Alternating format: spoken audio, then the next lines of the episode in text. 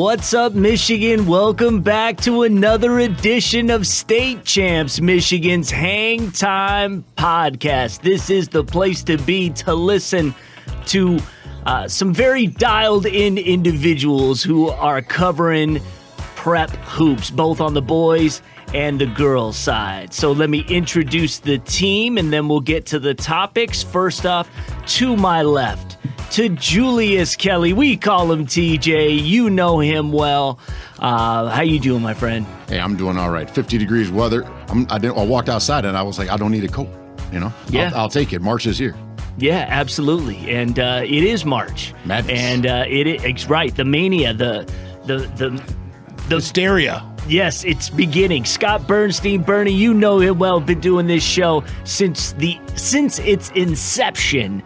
Um, I'll tell you welcome what, back, and it's another good week. Thank you. I'll tell you what I'm most excited about. That we're getting into March, and we still have a lot of basketball to play. Mm-hmm. Like to to you know, I know it's a unique year, and we probably this will probably you know never happen again. But I love the fact that we get into March, and I can say that we're still going to be playing basketball in April. We Yeah. won't we won't crown a state champion until April. So Yeah, we're well into April. Yeah, so uh, it's going to be cool. The stretch run is going to be unique and fun, and uh, glad we're hopefully going to be able to finish this thing off and get back to some normalcy. It's just, uh, it's really great.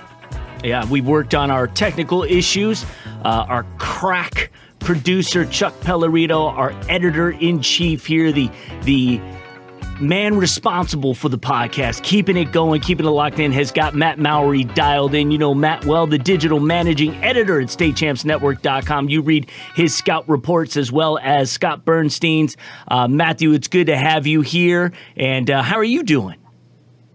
I am doing well, and I am live, which is nice. Yes, exactly. So we have Matt, and in fact, I'm glad we do because uh, we're going to start with the boys, and then we what we do is towards the end of the show we bring Matt in, and that's when we get into all the uh, girls hoops action. But there is one topic that I want you to weigh in on uh, when I do it, which is going to kind of wrap up the boys segment, and that will be a nice segue into our segment. So hang in there. But uh, first, guys, just so you know, this is a topic based podcast, and what that means is I've tasked each one of these gentlemen to provide the topics they would like to discuss. Among them today is the impact of playing back to back games, uh, a teaser into Scott's upcoming story on the top unsigned seniors. And on the girls' side, Matt is going to give his insight on some great games we had recently, including number two, East Grand Rapids falling to number 22, Byron Center on a late three pointer and the topic that uh, I want us all to weigh in on. I want to talk about mask enforcement resulting in technical fouls. So that has already taken place. So I'll just kind of uh, relay something that I, I think I saw it on M Live, and then you guys can can uh, talk about that. So, uh, but again, you know, regardless of where you fall on the mask issue, it is a issue with high school basketball. So we'll, we'll chime in. So, but first, just got to do the uh, the business of business, and that is that state champs Michigan Hang Time is presented by Lawrence Technological University. Recruit yourself to one of two dozen varsity LTU sports at LTU, including men's and women's basketball. Simply log on to LTUathletics.com. We're also brought to you by the Michigan High School Athletic Association. We all know it. The MHSAA, they need officials. Go to MHSAA.com. And you know what, guys? I read a Texas official who said it perfectly, and I quote, and this is his quote You can't play the game without us. if you turn on the lights and there aren't any officials, what are you going to do? Uh, the shortage of officials, he said, I won't call it a crisis. That might be too strong a word, but concern is the best way to describe it. We are constantly fighting the battle of not having officials. And that's exactly what's happening here in Michigan. And can you imagine if we had to start canceling games because we don't have officials? Man, that would yeah, that'd be that would be Catastrophic. That would be brutal. I've had the opportunity to talk to numerous referees this year, um, officials, um, and here in the you know in the here in the Detroit metro area, and just because you have so many games that are. Uh, I mean, like every day. I mean, you can, Yeah. you can work four games in, on a Saturday, you know, and you're making 250, 300 bucks, you know, over that, you know, four day, you know, they're not making quite a hundred dollars. Um, but Yeah, I mean it's a it's a it's an opportunity for some for some extra cash. You know, I mean it's one of those things you work in a week. You know, and you can knock out a couple of bills. Yeah. you know, I may do that as a side job. You're not going to get your insurance and car and you know car payment. No doubt, and most of it's in the evening, so you can work a day job if you do it, uh, or weekends. Uh, and again, you can do it when you need to do it. You just kind of gonna get set up with uh, a scheduler, you know, and uh, they- say, "Hey, what you got time? Hey, I've got Monday and Wednesday open. All right, you're gonna go to South Lyon. I'm gonna send you over to uh, Novi. Yep. You know, there you go, right? Yep. A lot of them are former athletes. Right. And I know there's a guy I run into quite a bit uh, from uh, 12 Mile Down, Dante Favors. Yeah. And I, I played basketball against Dante Former golf Favors. teammate. yeah. So- There you go. Exactly. So uh, we need officials. Do your part. Go to MHSAA.com slash officials to find out more. Also, this podcast brought to you by the Detroit Medical Center's physical therapy and sports medicine team. Uh, they are also a very proud partner. We had orthopedic surgeon Dr. Manuel Schubert join us last week talking about ACL injuries. We also create weekly videos that discuss the latest training tips and technological advances in sports medicine with WNBA physical therapist and former athletic trainer for Team USA at the Olympics, Laura Ramus. So check out the latest Game Changers segments on the State Champs Michigan show premiering Sundays or simply by going to our website, statechampsnetwork.com, or any of the State Champs Michigan socials. Check out our latest Game Changers on how to prevent ankle injuries, easy exercises you can do right at home. Also, the Detroit Athletic Club Foundation's Male and Female High School Athlete of the Year awards are tentatively scheduled for Monday, June 7th at the DAC in downtown Detroit.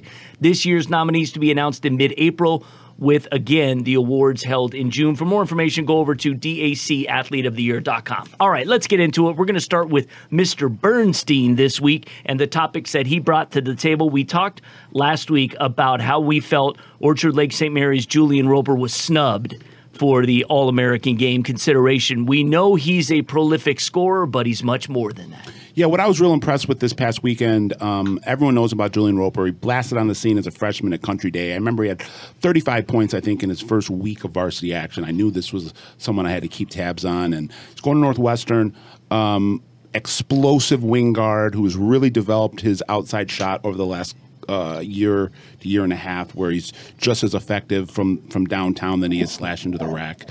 Um, and then in the open floor, there are, are very few better finishers um, in in Detroit and in the whole state than than Julian Roper. But uh, you know, he put in a lockdown defensive effort uh, over this past weekend against Curtis Williams and Brother Rice.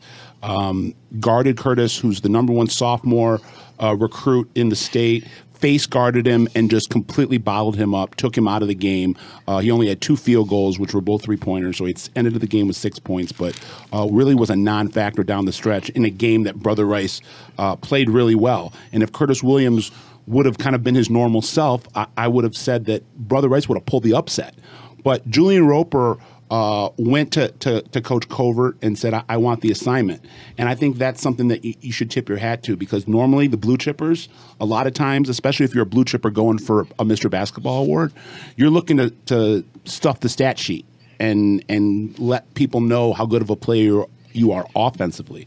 But he really put uh, his offense um, kind of on the back burner against Brother Rice and just locked in defensively and did such an amazing job. And I think that's something that really uh, should get people uh, in Evanston, Illinois, excited that you're you have someone that will go baseline to baseline and commit just as um, much to the defensive end of the floor than they are offense. You know, again, they had. That's why one of the reasons I was so disappointed last year that we did not get to see the complete playoff run because uh, the way he was playing at the end of the season, along with Lorne Bowman, uh, they were such a formidable. Yeah. Michael Jordan, Scottie Pippen kind of combo, you know, uh, and you know that's fair if you're talking in, the high school realm. Um, but now he knows this is his team, uh, and along with a you know a kind of a person that's in his role, the younger point guard, Kareem Rozier, who you know, running the show. who hit the buzzer beater Well, on yeah. on Saturday night to, to win the game. Uh, 25 seconds. Uh, he, he milked the clock down to the, the final Yeah. second and pulled the trigger from the top of the key for the dub. Right, he's the heart and soul, but Roper Yeah. is the man. Oh, I, I tell you what, it when you get to have the opportunity as a senior um, to be the man, but you're also at the same time willing to sacrifice uh, for the betterment of the team. Um, you know, all state, you'll always remember that, but state champions, they live forever. Yep. Um, and, it, and it's one of those things. I mean, I, I'm watching Pershing and King last night, and between Twig Hill and, and George Ward, they've got three championships themselves in a, in a five year span, or what, in between 88, 89, and then the 90, well, 92 year for Pershing. Um, George Ward winning um, two or three championships with Cooley. He won two. Yeah, he won two. You know, two out of their three. But uh, you know, it, it, it just opens so many more doors and stuff like that. You know, you're going to Grandy's Coney Island or something like that. People are going to say, "Hey, I remember you," and next thing you know, your bill's taken care of. Um, doubt. you know, I'm not saying that the, that's that's the everything of the world, Right. but you know, it's always good to be remembered for your accolades. One last thing I'll say is I was talking to some of the St. Mary's people afterwards, and they seem to be worried that a game like that actually hurts Julian's Mr. Basketball um, hopes. That people will look at that game and be like, "Oh, he only scored 13 points." So I I just want to make sure that those people understand Yeah. that I'm going to be out there telling the world As we will. that that game actually, in my man, in my mind, enhances his Right. Mr. Basketball profile. The beauty, I would say, to this year, unlike any other, is that if you are a voter in the Basketball Coaches Association of Michigan, every game is online. Yep, yep. You can watch every game. So if you've, you know, if it comes down to five candidates, you're going to have an opportunity to go and really see a sample size, you know, and you could start maybe from early in the season and see the progression. So, you, uh, when we think of the power structure, Scott, in the OAA Red, rarely will someone mention Lake Orion. Yeah. Maybe they should. They're not in the red. Oh, they're year. not in the red. Okay. They moved down from the red to the blue. Ah, it's quite a move. Yeah, but I still wasn't expecting, even them in you know, all due respect to the Lake Orion Dragon faithful, I still wasn't really expecting anything from them in the blue this year.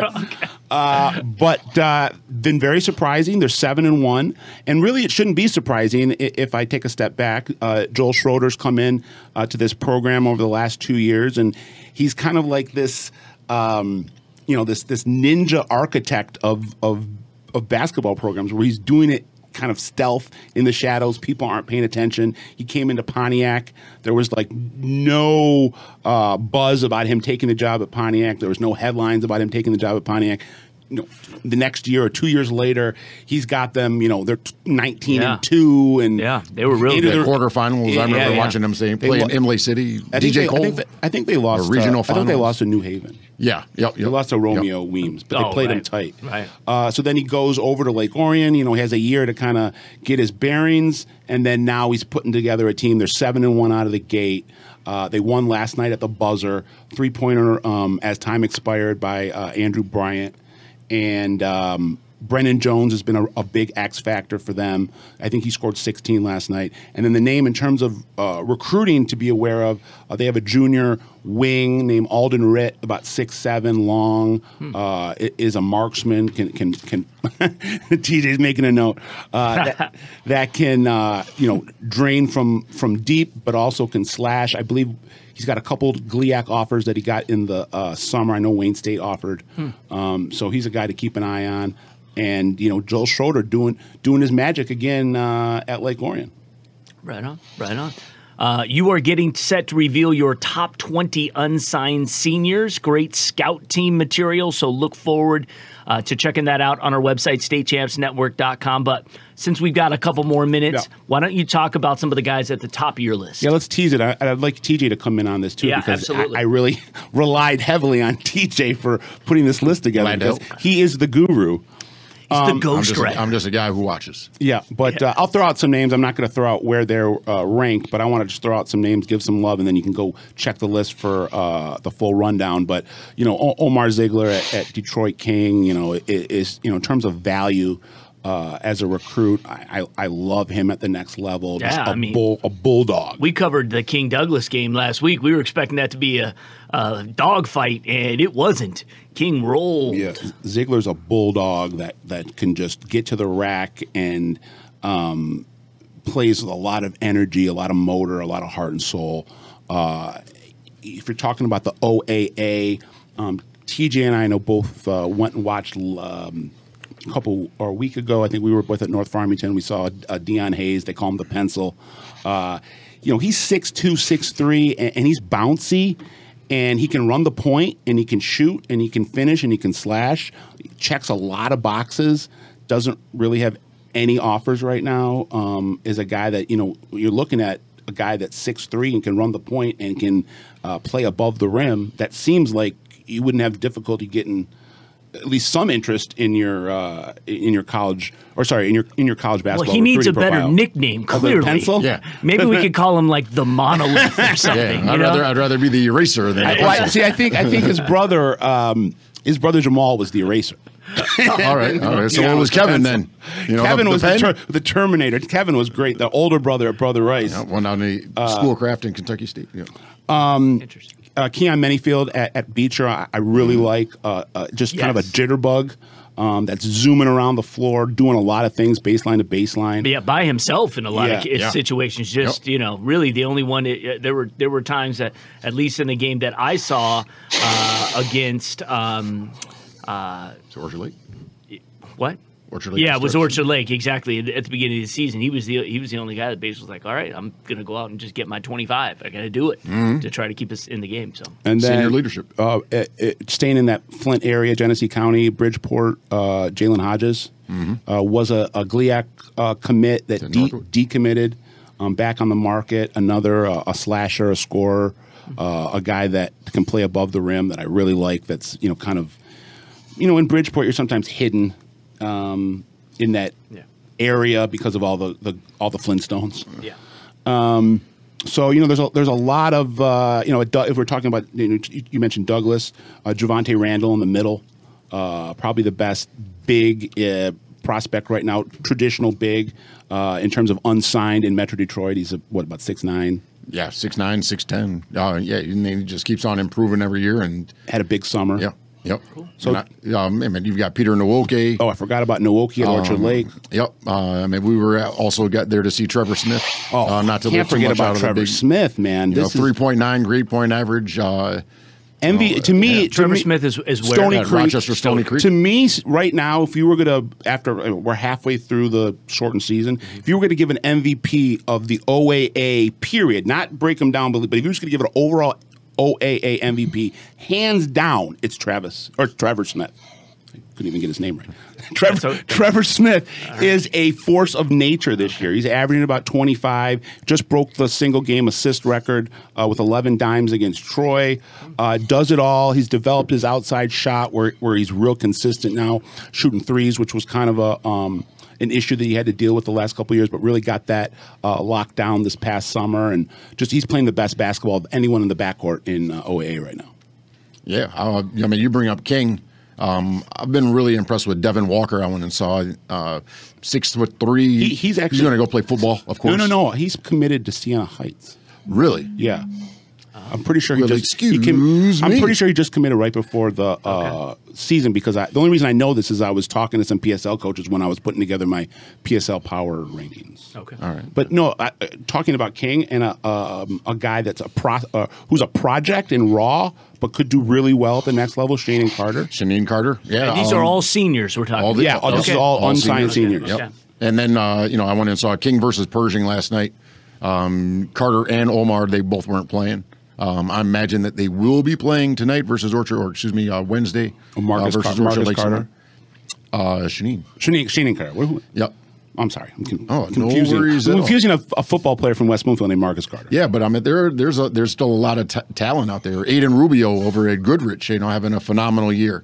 Um, And he's someone that uh, kind of decided just past this past summer that basketball was going to be his future because he was also a, a quarterback for, for Goodrich and was a pretty good quarterback. Hey, well, at six foot six, that's nice to have options. Yeah. You know, no Doug Flutie there. Yep. Um, yeah, but uh, you know, there are a lot of guys. Peter Nwoke, we've obviously you know talked about him in the past for Orchard Lake St. Mary's. Uh, but Marcus Warman, I think of East Lansing. Um, East Lansing's undefeated. Ray Mitchell's doing an outstanding job coaching the Trojans. Um, his alma mater. Uh, and they're young, but right now Marcus has the keys. Um, very similar to um, Trevor Smith, not as tall, um, but you talk about a lockdown defender, a kid that really needed to work on his jumper to really, you know, convince some guys, you know, that hey, you know, you that you know that, that you're a scholarship player, and uh, I think that he's been able to do that. And I know that there are guys out there, you know, and whether it be in the GLIAC um, or the NAIA, whatever levels, the WAC and the MAIA. Um, that are looking for point guards, looking for wings, looking for a lot of different guys. Um, I saw Chandler Park Academy versus Romulus Summit. We'll talk about that game, I believe, in a little bit. Um, they've got Jalen Randall is Jalen Randall is is one, um, and they're playing Depsa on Wednesday night. Um, and Jalen Flanagan is another guy Okay. Um, Flanagan. with with Depsa. All right, well, let's not give the whole list. yeah, yeah. I'm just saying. What I'm saying is there are a lot of guys Yeah. out there Yeah. um, that that can really get and, out there. and that get makes sense because we also got jobbed of not having the high school you know tournament run out last Yep. year, and so many guys get seen at the Breslin, and we lost the AAU season. So a, a quick digression, but did you see what Kentucky did yesterday? Yeah. The state of Kentucky is allowing anyone that's a senior this year to come back and play a whole another year of high school sports. So you will you'll be graduated, but you're allowed to participate in the 2021-22 high school sports season in Kentucky. Oh, I, I, if I would have had that as a senior, Right. because you know, like I was kind of like a late bloomer, you know, in my senior year, like as my se- seasons were ending, I was just really coming. Oh my god, that would have been Hey, awesome. look at the kids that have already been held And so back. they're going to be like, there'll be some twenty year olds. Twenty year olds. Yeah. Twenty year olds versus fourteen year olds. Yep. That makes all the sense. I just want I just want to be there for the first Yeah. I want to see his birth certificate. Yeah, right. You know? Except full beard. Yeah, yeah. yeah. All right. So I can't think of anyone who sees more high school basketball than this member of our team. He's going like three games a to day, Julius Kelly. driving across the state. You know him as TJ, you know, uh, Scoop IPS on Twitter. We teased at the top TJ. A lot of teams are playing back to back games this season. How is that going? Uh, it's it's an adjustment uh, for a, for a lot of teams. Uh, they're just you know you're used to playing you know two games a week, and sometimes occasionally you might pick up a third game, or you know however the schedule might wind up working, where you're playing maybe a Monday, a Thursday, and then you play a Saturday game. Um, and I want to touch on one of the the hottest names in college basketball, and that being Nate Oats. But I remember when he was at Romulus, one of the things that he liked to do is play early back to back games because that's what you have to do if you want to win a state title in then class A or class B, now division one or division two.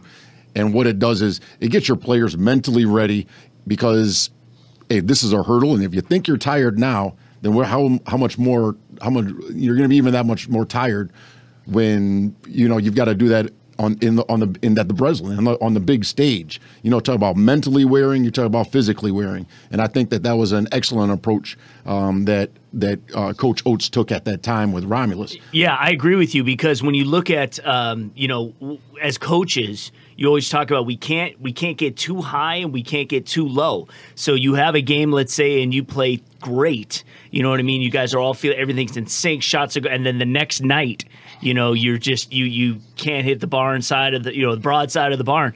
Uh, it it teaches you mentally that okay, you know what I mean that we've just got to kind of just keep progressing and not uh, getting caught up in our play, whether it's good or bad. And that's that a nice thing about back to backs. Yeah, um, and, and River Rouge, they beat Hamtramck, or excuse me, Hamtramck wound up beating beating River Rouge. Then they wound up coming back the following night and losing to you, or excuse me, they lost to Orchard Lake St. Mary's, and then they then they wound up playing uh, U Prep the following game, and they wound up losing both games. They probably shouldn't have lost to U Prep, even though I How's do U- like U how's U Prep? They're they're going to be solid. They've got some they've got some young guys on the team, uh, freshmen and sophomores. Uh, they've got also one of the uh, top seniors, and we'll leave that for your list, uh, Sterling.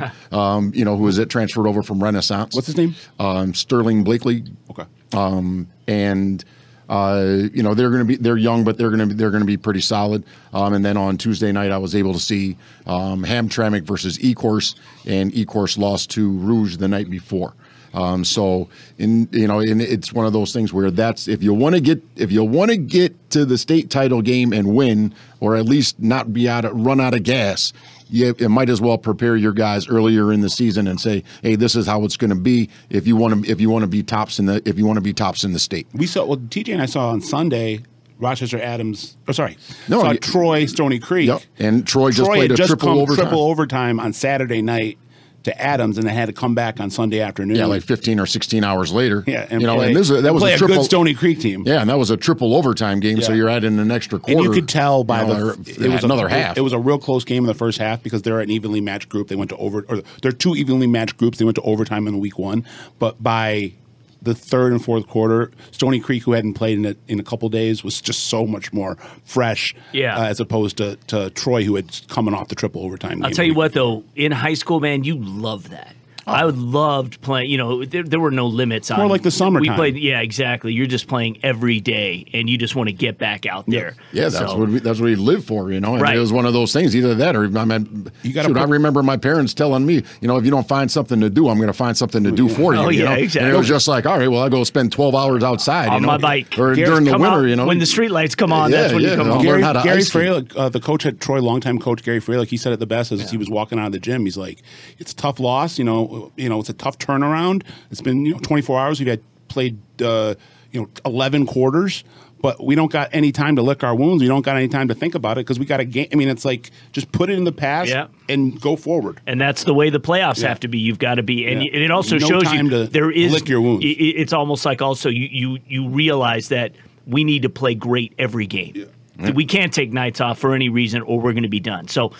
Uh, well, we're talking about back in the day. You recently attended a game that had an old school PSL feel about it. Tell us about it. Hey, I, I loved it. Uh, I went to Chandler Park Academy on Monday, uh, and to be able to see Romulus Summit Academy, coached by Mark White, um, state champion, uh, Renaissance.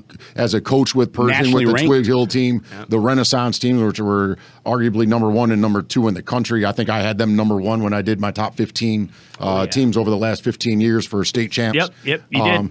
And and It was he's one of our a, first years of state champs. Yes, actually. It was one and- of our first years. yeah, and, you know, I mean, 2002, I- three, I think. Yeah, and Three or four. and, they, and two McDonald's All Americans. Yeah, oh, yeah. But those eh, back, but back then there was no love for any guys. Hey, we can be friends after the season or something like that when we're on the same AAU team. But right now, I'm out here to kick your A. You know, and it, and it, and it's just about that. It's about winning and stuff like that. You know, and so they're playing against Chandler Park Academy, who's coached by James Scott, who played at Detroit Finney. Uh, another East Side school was an East Side school. Uh, East English Village is now located on that lo- on their location. Yeah. Um, but As far as east side as you can you- go. Yeah, you talk about guys that are just hitting the floor. You know, for every loose ball, you know, there's trash talk. There's there's you, you had to be on a high level mentally Mm. and physically because if if you weren't there, it was, it was one of those things you were you were, were- quick to you were- slip you up were gonna get and, and, and quick to get and quick to get yanked. Yeah. Um, and that that was where I thought Orlando Lovejoy, uh, the junior from Romulus Summit, really stepped up. Um, I think he's the number one player in that, or excuse me, the number one guard in that 2022 class. Orlando Lovejoy. Orlando Lovejoy. It's a great basketball name. And, he, and he's That's- another kid that I'm really impressed with how he's uh, worked on his skill set and, and diversified. You know, when he first came in as a, a freshman, he was just a scorer. I mean, a great scorer, a guy that could put up 30, 35, 40 points in a blink of an eye. But uh, this season, I just see a, a much more uh, diversified skill set, more versatile, doing better on the defensive end of the floor, uh, more of a playmaker.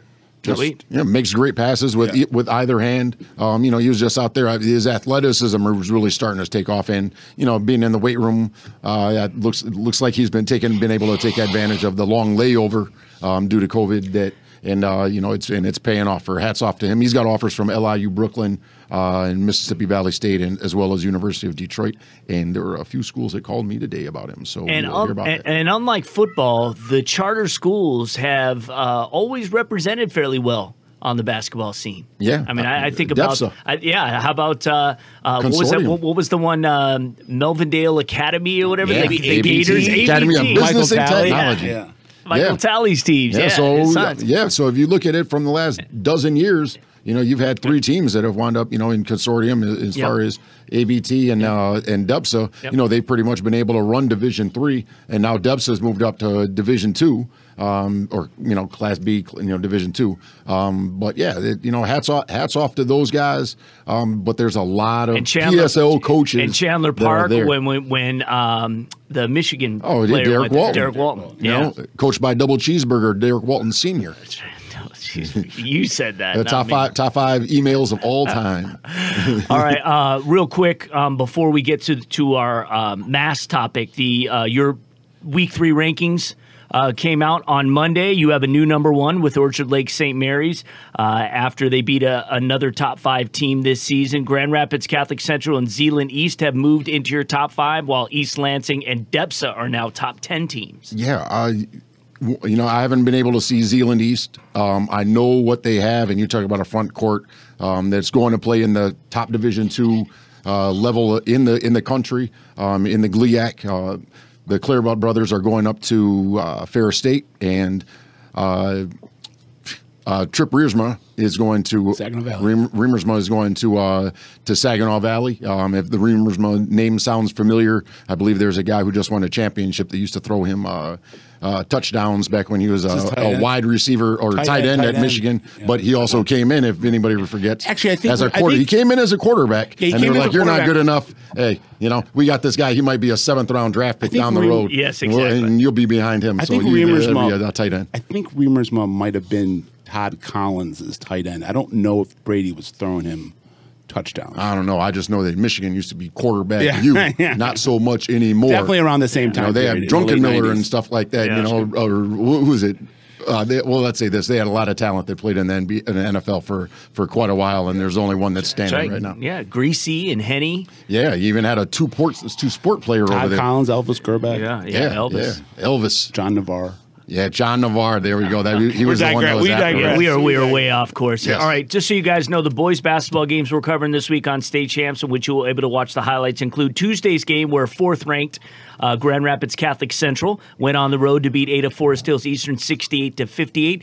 Uh, you mentioned uh, East Lansing earlier. We are going to have highlights of Thursday's 24 ranked Williamston I like it. at number seven East Lansing matchup, and then we will have Friday's grudge match as third ranked Grand Blanc travels to number 10 River Rouge. and that is going to be a doozy Yes. because I tell you what, the the the, the Panther faithful are, are definitely going to be out for Rouge. Um, what another thing I love about this season is there are guys that are saying, you know what, I want to play this game, I want to go here, I want to go, and guys are standing there with their arms wide open, like, come on, baby, Yep. you know, Yeah. we want that. And you talk about Rouge, who's not backing down from anybody, Grand Blanc definitely not backing down from anybody. You talk about a state champion, somebody that really knows what they need to do to make it, you know, to that next level and win a state championship is Mike Thomas at Grand Blanc, and you know he's got he's got some guys that that, can definitely get that done. It's like, because um, it's like- he's he's he's up there with one of the top coaches in the state and a future Hall of Famer more than likely. It's like out of desperation, we get all these great matchups that might not have happened if, if everyone wasn't in a time crunch. Right. But the result is actually better for everybody. Yeah. Yeah. And we're at a good point now that we're a few weeks in, you know, and teams are finally really starting to find themselves. So,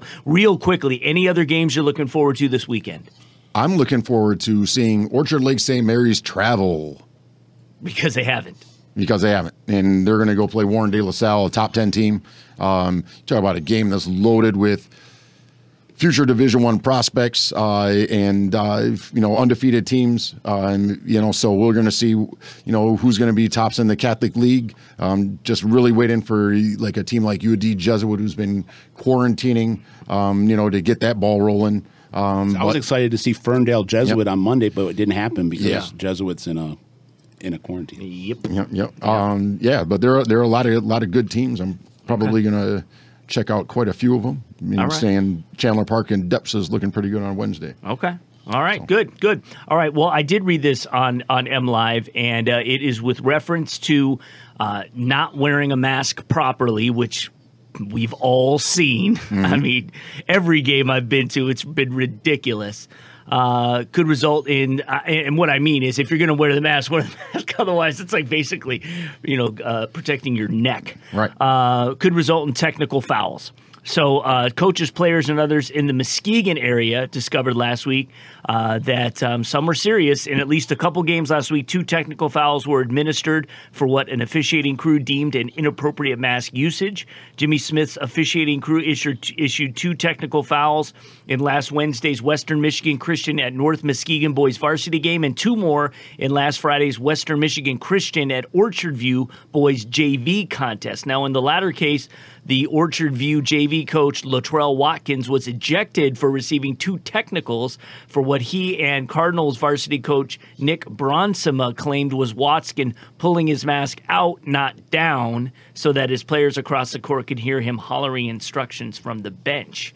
So the way that Smith explains it, uh, officials are instructed to follow this procedure when enforcing proper mask usage with players. Number one, remind you know, remind the player about the rule. Number two, warn. Warn the player if he or she is not complying after the reminder. Number three, remove. Send the player to the bench until the next dead ball. He or she is expected to comply upon returning to the game. Number four, technical foul. If the player is sent to the bench, returns to the game, and is still not complying, then a technical is issued. Now, Smith noted that it's slightly different for coaches who are already at the bench. He said coaches are reminded, then warned, then assessed a technical.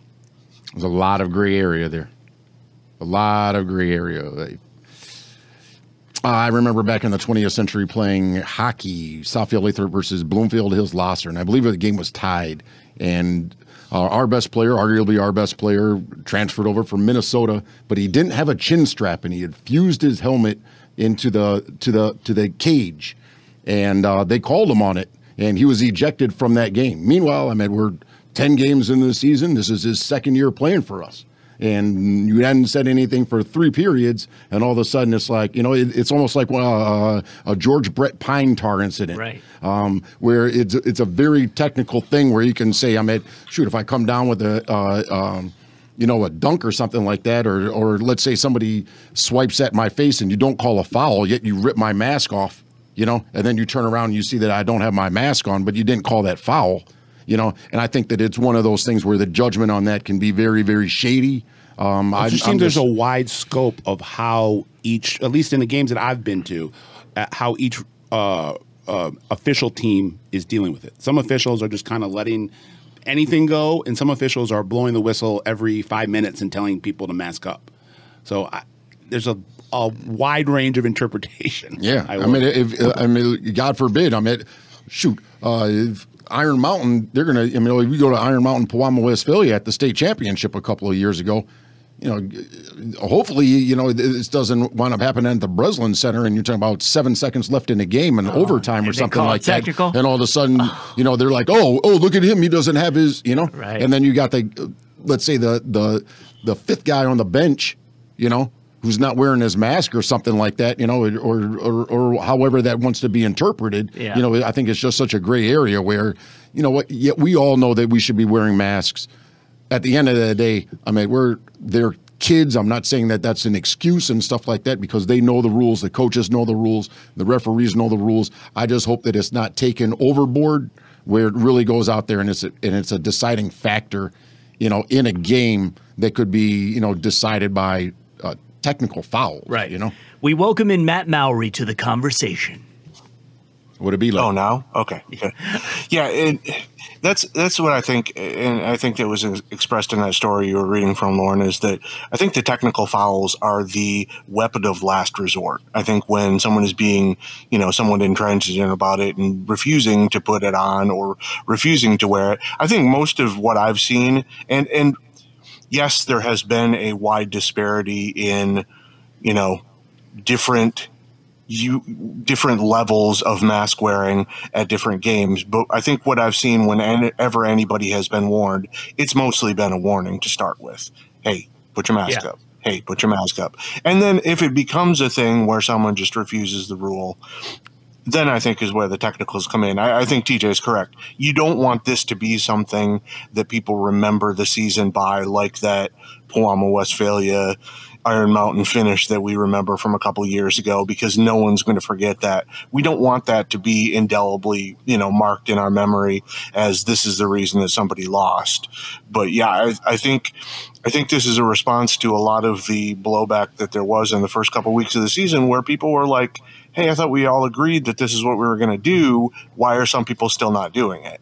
And I, I think it's it's had to be gradually ramped up, but yeah, I, I would still prefer it to be, you know, again the weapon of last resort. Now, having said that, I think you also notice with officials sometimes there's a large disparity in their own mask usage, mm-hmm. and you can Agreed. kind of tell just walking in who's going to enforce the rules and who's not. Now, having said that, you always know that there's kind of an acclimation, pro, uh, you know, process throughout the game. Who's going to call it tight? Who's going to call it loose? What what's what are the officials going to call this game? And you, I, I would assume this is just another aspect of that. Are they going to call the masks? Are they not?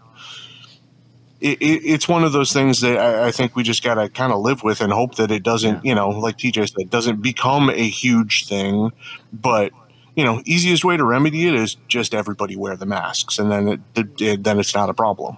Yeah, yeah, and the coaches, you know, again, a lot of them too. You know, it's it's sitting around, you know, at the chin and stuff too. So, uh, I don't envy the referees in these situations, but uh, I think you know at some point, if it's so rampant, you just basically just stop the game for a second. You go to each bench and you say, "I'm telling you now, Yep. right? Wear up." Because I've got to enforce this, you know, because I've got people looking at me too, you know, whether we like this or not, this is kind of the, world we live in for now uh, do it. So we'll see how it plays out. Anyway, gentlemen, both of you, thank you for being here. Matt Mowry is going to continue with us as we are going to get into what's happening on the girls' side of things. But before we do that, I talked at the top of the show about how you can recruit yourself to Lawrence Technological University. Here's how. If you're a high school athlete with the dream of playing college sports, Lawrence Technological University wants you to recruit yourself. LTU offers over two dozen varsity sports for men and women, along with several dozen world class undergraduate programs. Athletic and academic scholarships are available in all sports, including its newest additions competitive cheer and dance, esports, women's hockey, and men's and women's track and field. Visit LTUathletics.com and recruit yourself. Lawrence Tech, where Blue Devils dare over two dozen sports at Lawrence Technological University, which is where I am sitting right now. We are on campus.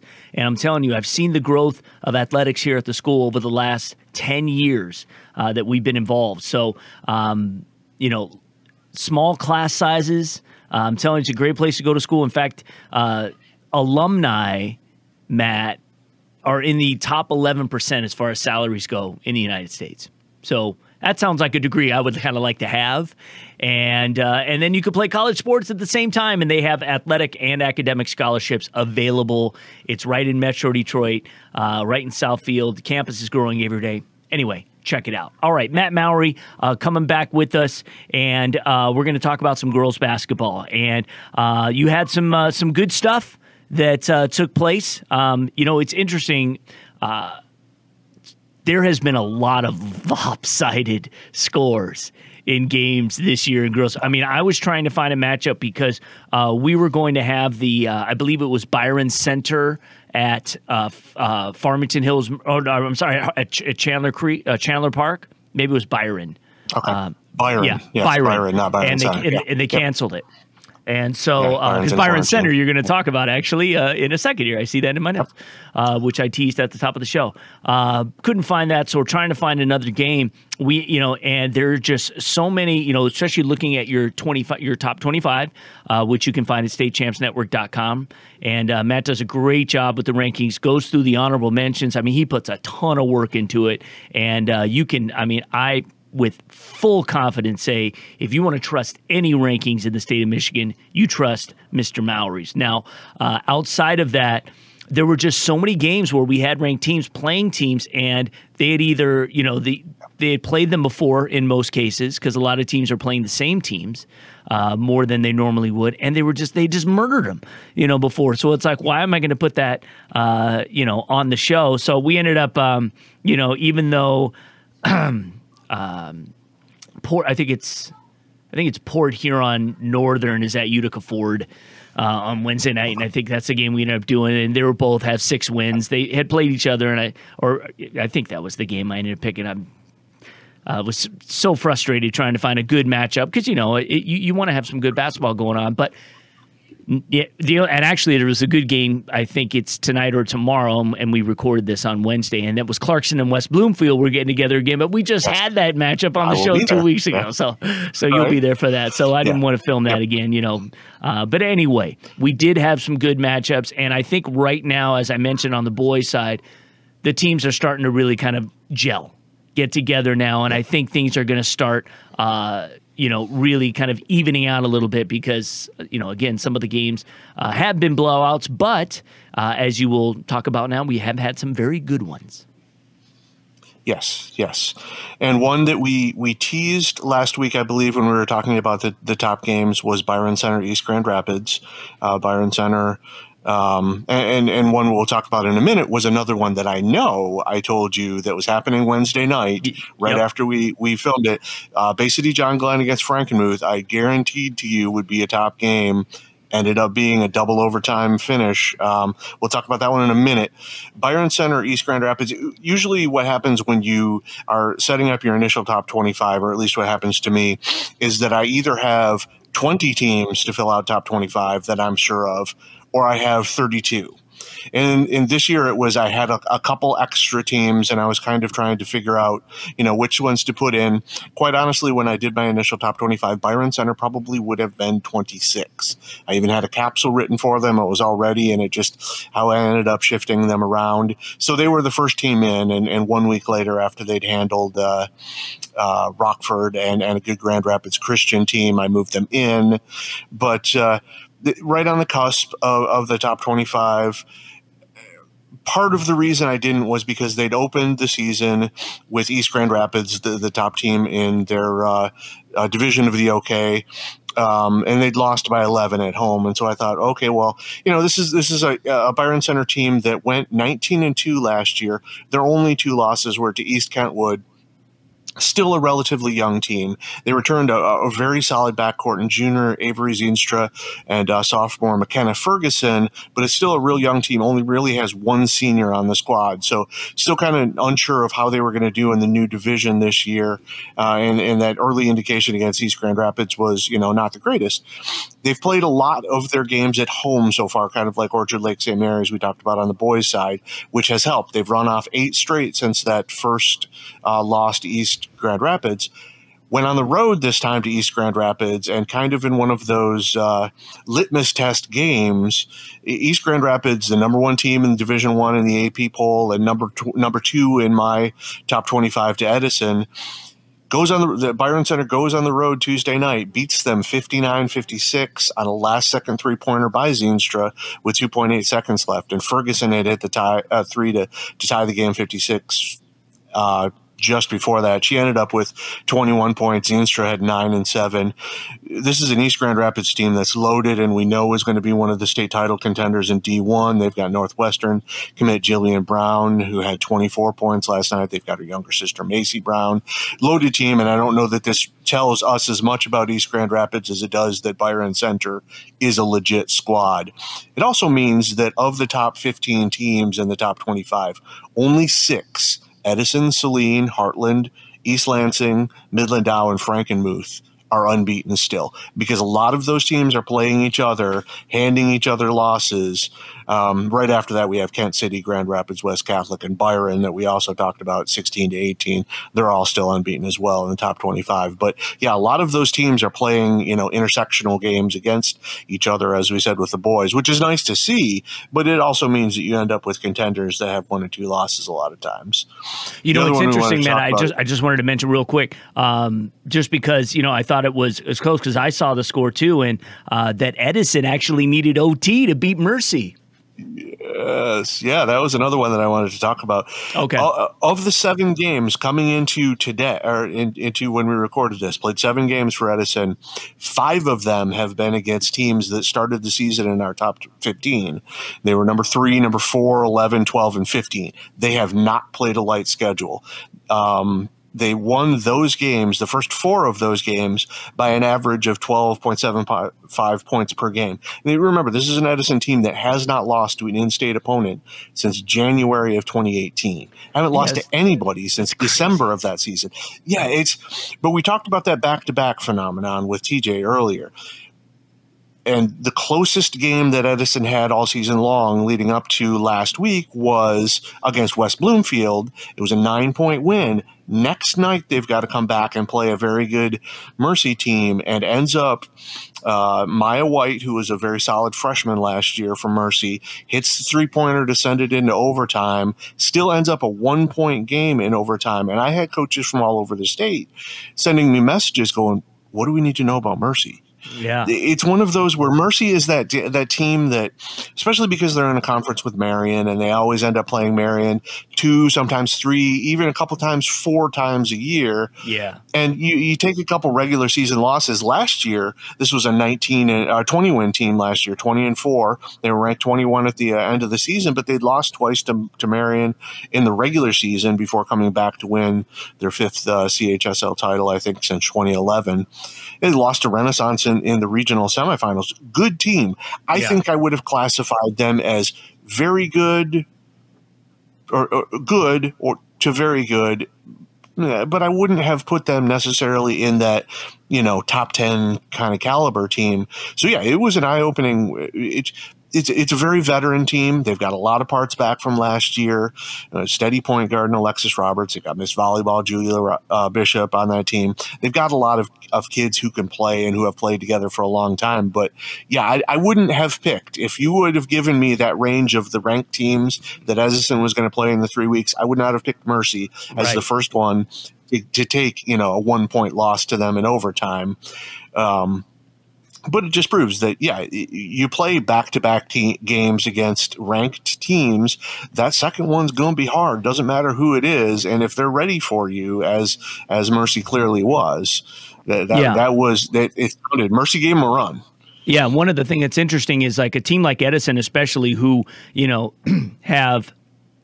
You know, they want to play the best teams in the Midwest, you know, not just obviously here in the state. They haven't lost in, like you said, 1,200 days or it's approaching that or somewhere near that. Uh, 1,400, you know, yeah. Yes, right. And so the la- in fact, I was I think I was at the the last time they lost against that Ohio Africentric team. Yep, yep. That was at a, a, yeah. a holiday nationally tourna- ranked, yeah. a holiday tournament. You know, Edison usually has that run of holiday tournaments that uh, really gets them playing at their peak as they get into January, uh, and then the and then MLK Day showcases and those kind of things. Uh, we don't have that this year, so teams can can make a run and. Um, and who knows? That kind of makes it a lot more fun as we go into the playoffs. That you know, because teams just aren't as you know proficient as maybe they would be in a normal way. Um, it could be you know it, we could see some really really interesting playoff uh, surprises.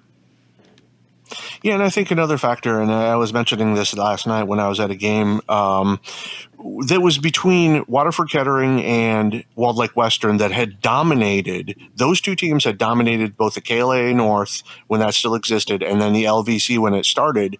Of the last ten titles, one of those two teams won it and they came into last night's game at two and five and zero and seven. Part of that is because both of them graduated quite a bit. So when you have a young team, you know that that this COVID pandemic and all the factors that we mentioned with no summer ball and you know limited time to actually ramp up right before the season. It was kind of like oh hey we're playing and by the way it's next tuesday. All of that works a lot against teams that are very young and even more against teams like like Waterford Kettering that's now had four coaches in four years. I think those are other factors that we're seeing this year. Teams that have been together longer, you know, like an Edison or like a West Bloomfield or like a Mercy, are at an advantage because those kids already know how to play to, with each other. Absolutely, absolutely. All right, so um, I know that uh, you've got th- this is a big weekend. Yeah. Yes. Give us the yeah, it- it- there are some. There are some.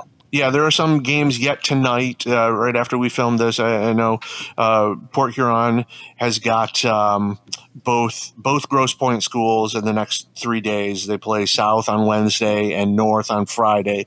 That should give us some clarification there in, in the MAC Red. Um, Port Huron is a team that bumped up from the white. They were undefeated last year, uh, ran the table on the regular season, bumped up to the red this year. Had some injury struggles. I know their their star Emma Trombley, who's going to Northwood, had an ankle, and that was part of you know their their struggles a, a week or so ago. They seem to have have kind of righted the ship, and it's going to be interesting. That should give us some clarification. You've got East Lansing, Williamston. You mentioned the boys' side. That's going to be a good game on the girls' side too.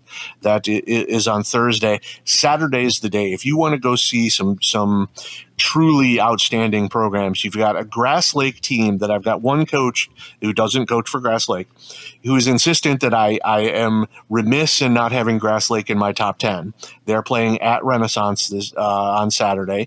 Kent City, un, unbeaten Kent City, is at East Grand Rapids. Haslett at East Lansing, two unbeaten teams in the CAAC. Adrian Lenawee Christian is, be, is playing an, an un, defeated Erie Mason squad. Byron Center, fresh off their their upset of East Grand Rapids, gets Hudsonville out of the OK Red, which is uh, Hudsonville's. Um, another one of those teams that uh, is kind of right there in terms of top teams on the on the west side. And then we've got the Bay City John Glenn team. I was going to talk about a little bit with uh, with their game against Frankenmuth. They're taking on a, an yeah, unbeaten Oscoda squad. Yep. Yeah, yeah go ahead. Feel we, free to talk about that. We touched on that last week a little bit that that was going to be a great game, and it absolutely was. Basically, John Glenn had been in the Saginaw Valley League. They're they're a B school, a D two school, and they'd been in a league with a lot of D one squads, and they'd been competitive and they'd been right there in the league race, but they hadn't been able to be to win a championship. Got got into the Tri Valley Conference ten, the bigger uh, division of the Tri Valley Conference. Uh, Frankenmuth has been kind of the top dog there for a while. Frankenmuth and Freeland. John Glenn and, and Frankenmuth came into their game last Wednesday ranked three and four in the initial AP rankings. I had them 22 and 15 in my top 25. Need two overtimes just to kind of settle that initial battle for supremacy in the TVC eight. Both teams are got stocked with with um, college talent. Frankenmuth got Lexi Boy, a six footer who can play inside or out. Zoe Persales, who can hit from anywhere. They had actually a freshman who had the two key shots, hit the uh, eventual game winning layup, and that's Mia McLaughlin. And then she hit a three pointer with 14.3 seconds left in regulation to even send it to overtime. And, and John Glenn's kind of paced by two kids that have been on that squad for four years now. They have Hope commit, Abby Tarrant, had 17 points and 20 rebounds in that game. And Ferris commit, Carly McCrum, had 14 points. It's they're going to meet again later in the regular season, and I wouldn't be surprised if they end up meeting again in the postseason, and that game going a long way to seeing who kind of gets down to the end in D two. All right, love it, love it. Uh, a couple of the games that we covered on State Champs Michigan this week, we had the Battle of Grosse Pointe on Monday between North and South, uh, and that was uh, all South in that one, 54 to 30. They won that game, but we have highlights for that that you'll find on State Champs Michigan uh, by the time this podcast comes out. And like I mentioned, also uh, again, was, we were struggling finding another game that that uh, that we could have. So um, six and two Anchor Bay at six and three Utica Ford. That's a Wednesday night game, uh, and so we'll have that. So we'll get some some action on the show uh, this particular. Uh, episode of State Champs Michigan, which airs on Sundays. Now, finally, before we go here, as we wrap up, um, you know, real tragedy in Ecorse uh, with what happened to Carlisa Taylor. And for those who don't know, just um, you know, kind of, I think maybe a lot of us may have heard there was an incident on the freeways uh, not too long ago, and, and unfortunately, she's a victim of that.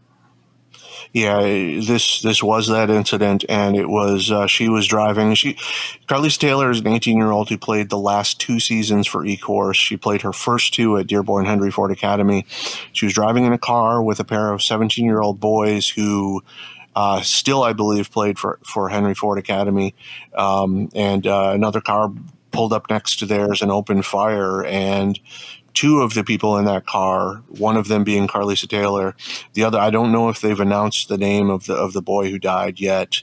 The other one is in critical condition, but all three were were struck by bullets. It's just one of those senseless things that you, you can't even wrap your mind around the fact that this girl is, you know, playing out starting to play her senior season and all of those things that we talked about, you know, when when you know, we can't have these things taken away from us, you know, but this this is kind of the ultimate version of that when when you think that this girl was about to you know embark on the rest of her life and and that, that for these three kids that is irreparably and irredeemably changed. Is is just it's horrifically sad. It is. Well said. And uh, so we send our uh, our thoughts and prayers you know and sometimes those are just words but you know it, it, it's hitting the community hard and uh, any family that uh, has to deal with the loss of a, a child, especially uh, a young child, uh, it's uh, and let's face it, you know. We're older; uh, they're chil- children, and they feel like they're adults, but they're just getting started in life. And um, boy, just a terrible incident. And again, um, thoughts out to the Taylor family and and and Ecorse uh, and her teammates and all of that. So, uh, once again, uh, Matt, thank you. Uh, you could check out his rankings right now at statechampsnetwork.com. You can read his his uh, his blogs that he puts up weekly. Uh, usually, a lot of it is recruiting related. Um, the if you watch the State Champ Scout Show, uh, Matt writes the Michigan blog that I or script that I read. Uh, so you know all the credit goes to him, and he's always digging and finding good stories. Uh, and girls basketball stories uh, quite often will find their their way into uh, the Scout Show. So it is not just a football pass. Yeah, exa- this week exactly. So uh, anyway, go check that out. Thank you guys for uh, listening again. We'll be back next week. Things are really going to start heating up here in the Wolverine State. So make sure you tune in to State Champs Michigan Hang Time each and every week. For Chuck Pellerito, for Scott Bernstein, to Julius Kelly, Matt Mowry, I'm Lorne Plant. We'll talk to you next week.